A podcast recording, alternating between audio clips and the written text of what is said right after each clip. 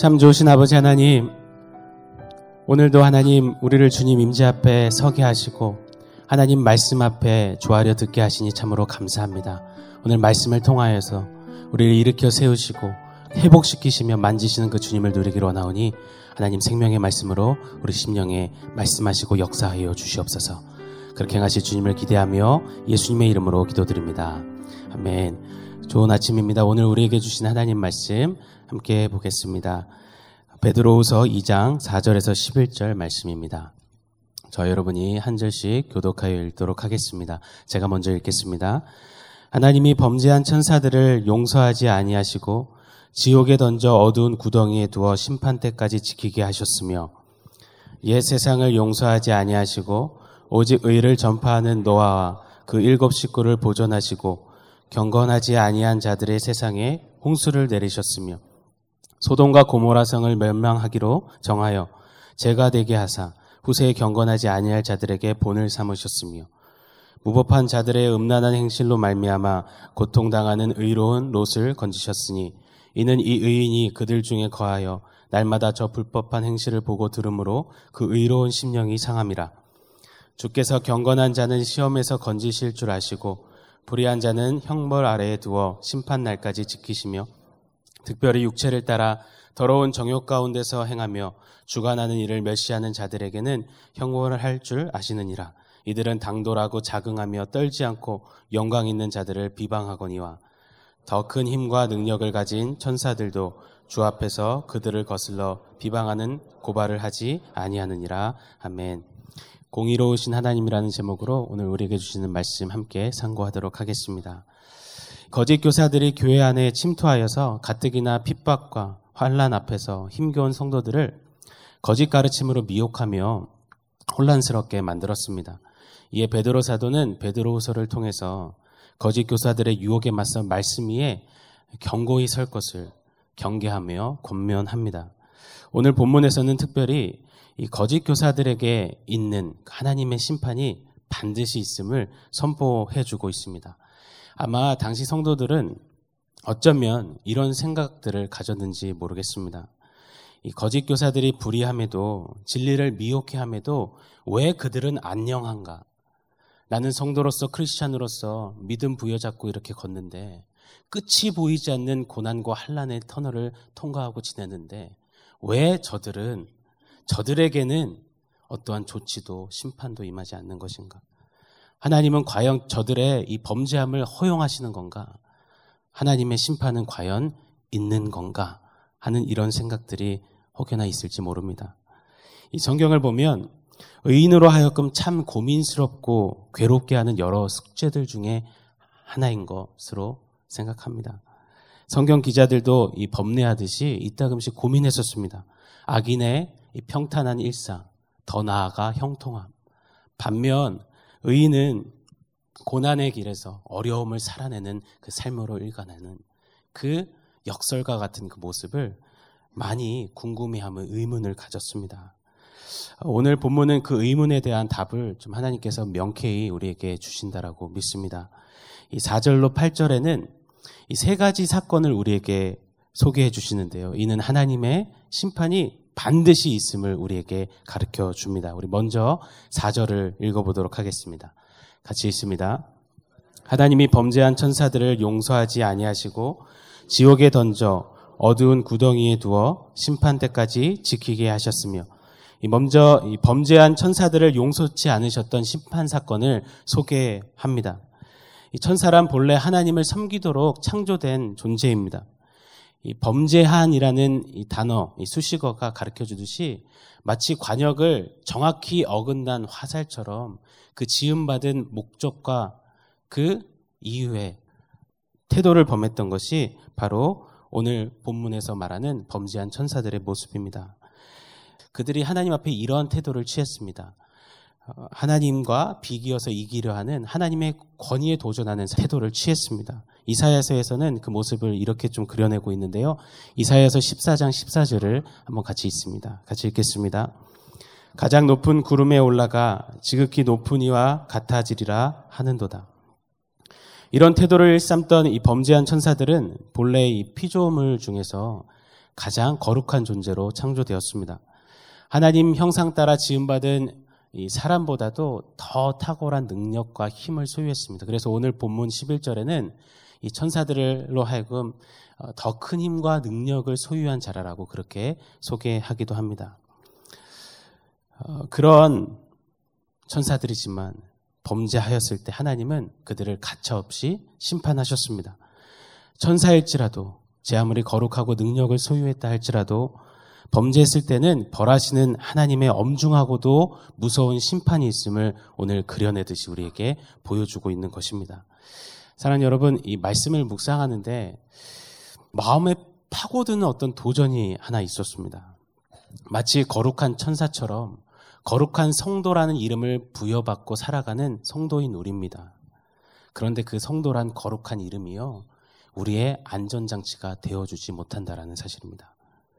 제 아무리 거룩하고 능력 있는 천사라도 범죄할 때 하나님께서는 심판하셨다면 신앙생활을 하면서 세상이 알지 못하는 평안과 능력을 경험했다고 또 방언과 예언과 말씀을 깊이 맛본 어떤 능력과 체험을 했다 하더라도 범죄하였을 때는 범죄한 이들에게 내어 부으시는 그 하나님의 심판 앞에선 한 사람도 예외될 수 없다라는 사실입니다. 이 사실이 정말 두렵고 떨림으로 제 안에 다시 한번 되뇌어지는 것만 같았습니다.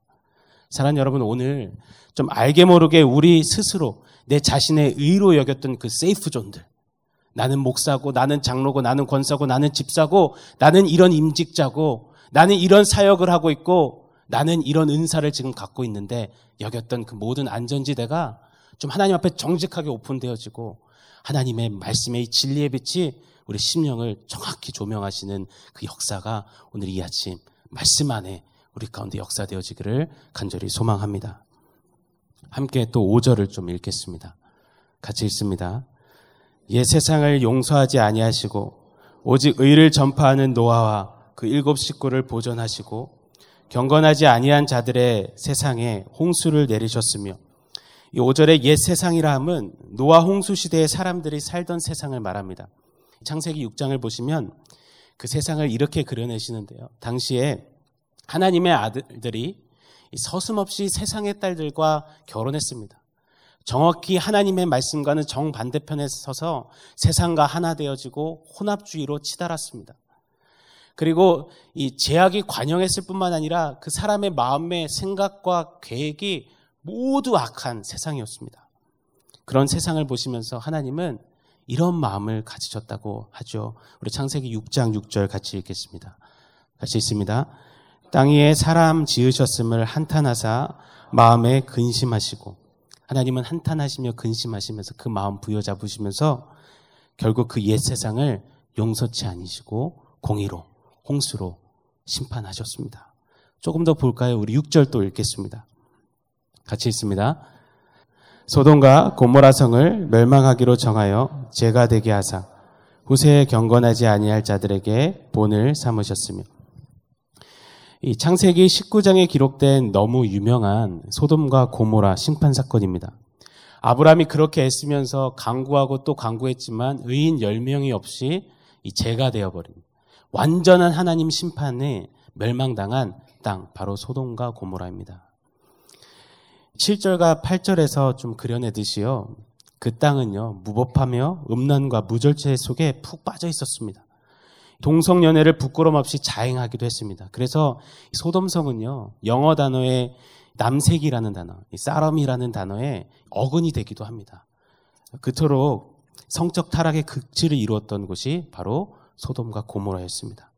윤리 도덕과 양심조차 다 바닥나버린 최악의 행실로 치닫았던 곳이 가득 찼던 곳이 바로 이곳이죠. 그래서 모세뿐 아니라 선지자들이 하나님의 임박한 심판을 경고할 때마다 예로 들기도 했던 땅, 바로 소돔과 고모랍니다. 그 땅을 향하여서요, 완전하고도 엄중하고 등골 오싹할 하나님의 심판이 마구마구 퍼부어졌습니다. 사랑하는 여러분, 오늘날 우리가 사는 이 땅, 이 세상은 어떠합니까?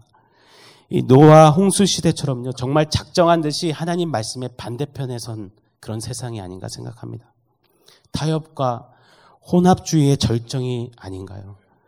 이 절대 진리란 말이 너무나 바보스럽게 여겨질 만큼 정확히 인본주의로 가득 물든 세상입니다.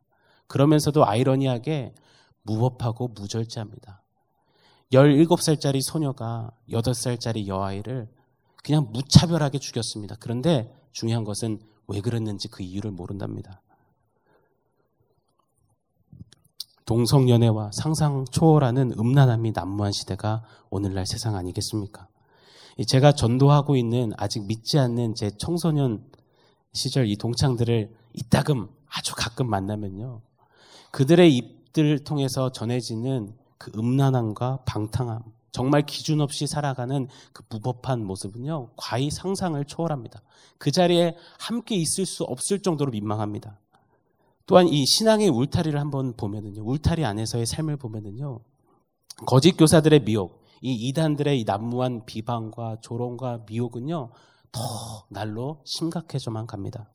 10절과 오늘 11절 본문을 보시면 이 더 큰 힘과 능력을 소유했던 존재인 천사들은 가만히 있는데요. 이 한낱 인생에 불과한 거짓 교사들이 그 천사들을 향해서 비방하며 조롱을 합니다.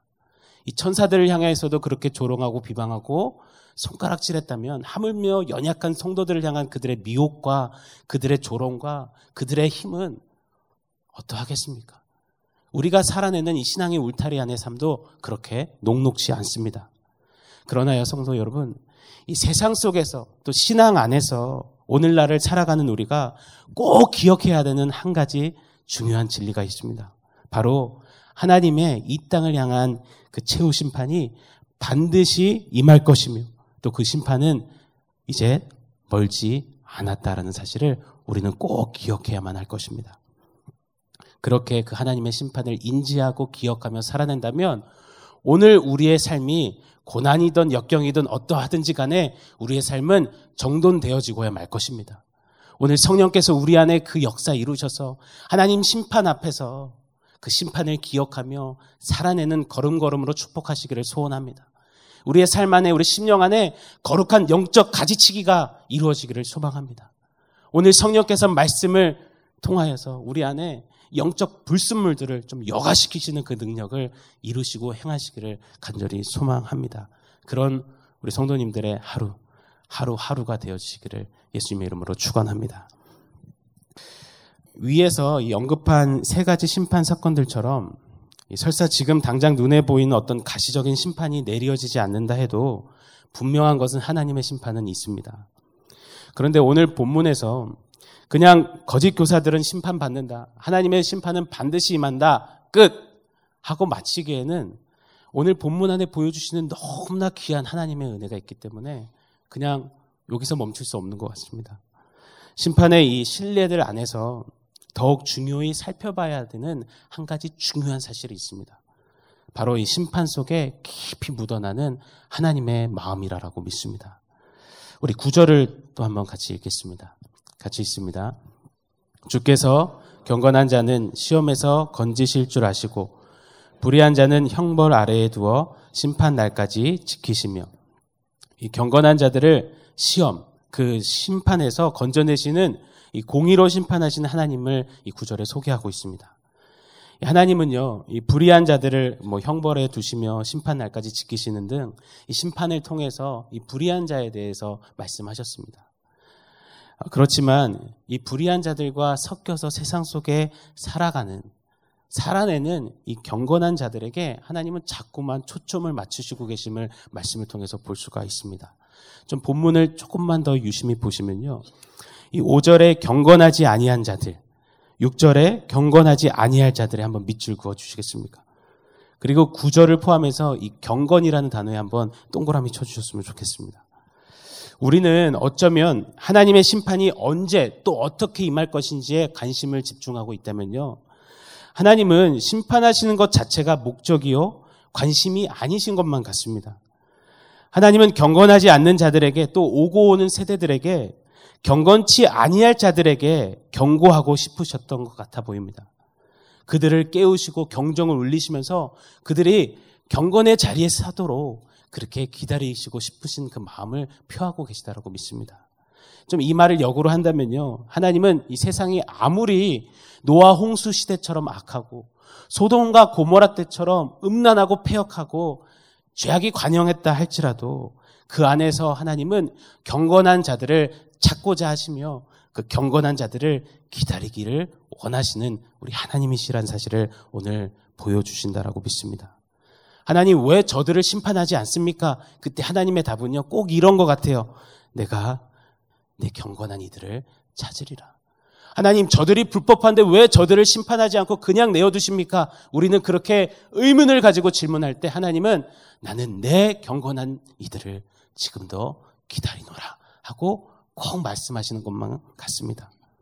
사랑하는 여러분, 이 하나님의 마음의 최고의 수혜자가 누굽니까? 바로 오늘 이 자리에 앉아 예배드리는 저와 여러분 아니겠습니까? 오늘 우리가 이 자리에 어떻게 서 있나요? 우리가 의로와서요. 구원 받을 만해서요. 만약 범죄한 대로 하나님께서 심판하셨다면 오늘 이 자리에서 새벽 예배, 새벽 기도를 드릴 수 있는 사람은 아무도 없다라고 믿습니다. 우리가 한 가지를 잘못하면 그 한 가지에 대한 심판과 응징과 징계를 하나님이 즉각 내리셨다면 오늘 나만 할 자들은 아무도 없습니다. 그런 저와 여러분을 하나님이 오래오래 기다려 주셨습니다. 그런 우리를 의롭다 여겨 주시면서 경건한 자의 반열에 서게 하시면서 오늘 하나님을 연약해도 유약해도 쓰러져도 자빠져도 넘어져도 그 하나님을 기억하며 오늘을 살아내도록 하나님이 기회를 주셨습니다. 그 하나님의 은혜가 그 하나님의 마음이 저와 여러분을 살리셨습니다. 이 하나님의 마음, 그 하나님의 은혜를 기억한다면 오늘 우리 안에 벅찬 감격이 일어나야 하지 않을까요? 정말 가슴 설레는 그 기쁨과 닭살 돋는 듯한 그 희열이 우리 안에 우리 삶 가운데 가득 일어나야 되지 않을까요? 오늘 좀 우리 삶을 묵상하던 바라보던 그 자리에서 나를 향한 그 아버지 하나님의 마음을 주목하며 그 마음으로 서시는 우리 성도님들의 한 날 성도님들의 삶이 되시기를 축복합니다. 5절에 오직 의를 전파하던 경건한 노아를 좀 한번 살펴보겠습니다. 노아는요, 하나님의 지시에 따라 방주를 지었습니다. 그 아내와 아들들과 그 자부들과 함께요, 아침 먹고 방주 짓고, 점심 먹고 방주 짓고, 저녁 먹고 방주 짓고, 만약에 저랑 같았으면 비슷했다면 야식 먹고 방주 짓고, 그렇게 80년을 방주만 지었습니다. 그것도 산 위에다가 방주를 짓고 있습니다. 그런 집안에 여러분 딸 시집 보내시겠습니까? 저는 저희 딸 절대 시집 못 보낼 것 같습니다. 굉장한 경멸과 조롱과 핍박과 어떤 우스꽝스러운 삶을 살았습니다. 그럼에도 불구하고요. 노아는요, 미쳤단 소리 들으면서도 의를 전파하며 묵묵히 그 방주를 지어냈습니다. 왜 그랬을까요? 노아가 저와 여러분과 다른 어떤 특별한 능력을 소유했기 때문이 아닙니다. 노아는요, 바로 그 하나님의 마음을 알았기 때문이에요. 이 창세기 6장 8절은 이렇게 그려냈는데 소개하는데 한번 보겠습니다. 같이 있습니다. 그러나 노아는 여호와께 은혜를 입었더라. 영어로 보시면요. But Noah found favor in the eyes of God. 이 원어적으로 직역하자면 이런 말입니다. 노아는 그러나 노아는 하나님의 눈에서 은혜를 발견했더라. 하나님의 눈에서 은혜를 찾았더라라는 뜻입니다. 하나님의 맹렬한 심판이 선포되고 초읽기에 들어간 상황에서 노아는요, 그리 심판을 선포하시고 말씀하시는 하나님의 그 눈 깊은 곳에 있는 하나님의 마음과 하나님의 본심을 발견하고 읽어냈던 사람입니다. 경건한 자들을 하나라도 더 구원코자 하시고, 더 찾으시고, 더 기다리시고자 하시는 그 하나님의 본심을 노아는 읽어내렸습니다. 심판에 와 무서워 빨리 살아야 돼 와가 아니라 그 심판 속에서 구구절절 흘려보내시는 그 하나님의 본심을 노아는 딱 그 마음에 소유하며 알았습니다. 그 하나님의 호의, 궁율, 불쌍히 여기심, 그 기다려 주심, 그 은혜를 보았단 말입니다. 마치 속썩이는 자녀에게 어, 이렇게 얘기하지 않습니까? 너 또 너 정말 그러면 아빠가 너 가만두지 않겠다. 이 말은요. 너 뼈를 다 꺾어서 내가 없애버리겠다 이런 말이 아니지 않습니까? 너 다시 그러지 말라고. 너 그러면 안 된다라고, 그러면 망한다라고, 죽는다고, 그러지 않아야 된다라고, 너 잘 돼야 된다라고 말하는 아빠의 본심 아니겠습니까? 노아는요, 심판 속에서 그 아버지 하나님의 본심을 알고 읽었습니다. 사랑 여러분, 저는 온전히 오늘 이 본문에만 의지해서 이 경건이라는 이 말에 새로운 정의를 한번 세워보고 싶습니다. 경건한 자란 다른 어떤 신앙 모양새, 마음 가진 자세, 이런 것 이전에 하나님의 마음을 아는 자. 심판의 복판에서도 어려운 시험 같은 고난의 자리에서도 하나님의 마음을 읽어내릴 줄 아는 자. 하나님의 그 본심을 찾고 발견하는 자라고 저는 명명하고 싶습니다. 오늘 성령께서 그런 경건을, 경건의 능력을 우리 안에 이루시기를 간절히 기도합니다.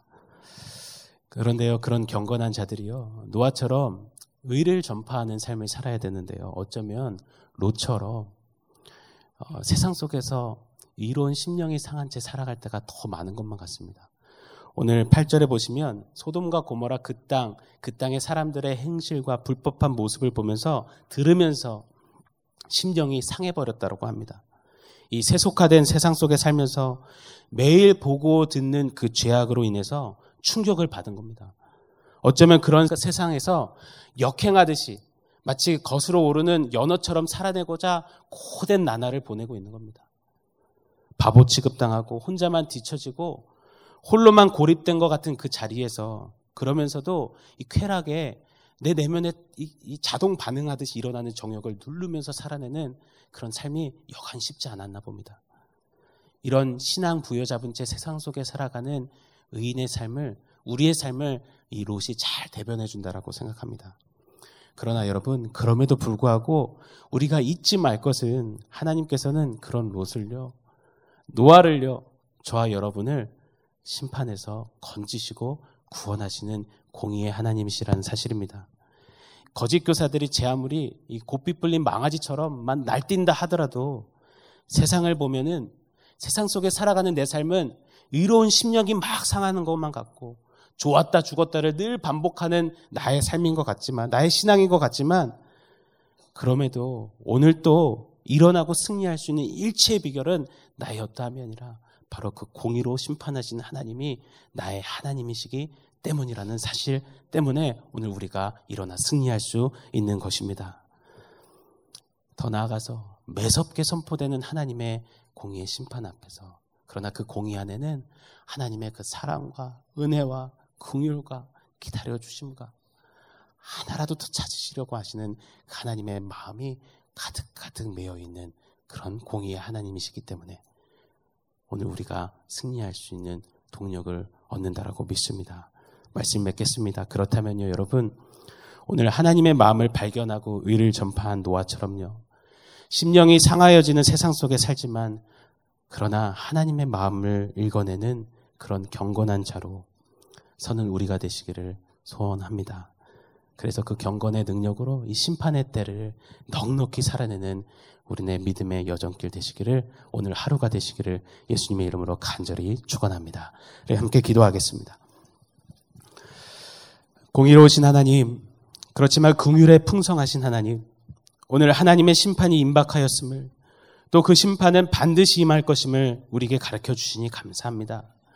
성령님, 하나님의 그 심판 앞에서 오늘 우리의 삶이 정돈되어지기를 소원합니다. 무엇보다도 심판 속에서도 가득 메어 있는 하나님의 마음을 보게 하여 주셔서 이 마지막 때를 간신히 이겨내는 삶이 아니라 의를 전파하며 경건한 저로서 넉넉히 이기며 살아내는 우리 모두 되도록 주님 역사하여 주시옵소서. 예수님의 이름으로 기도합니다. 아멘.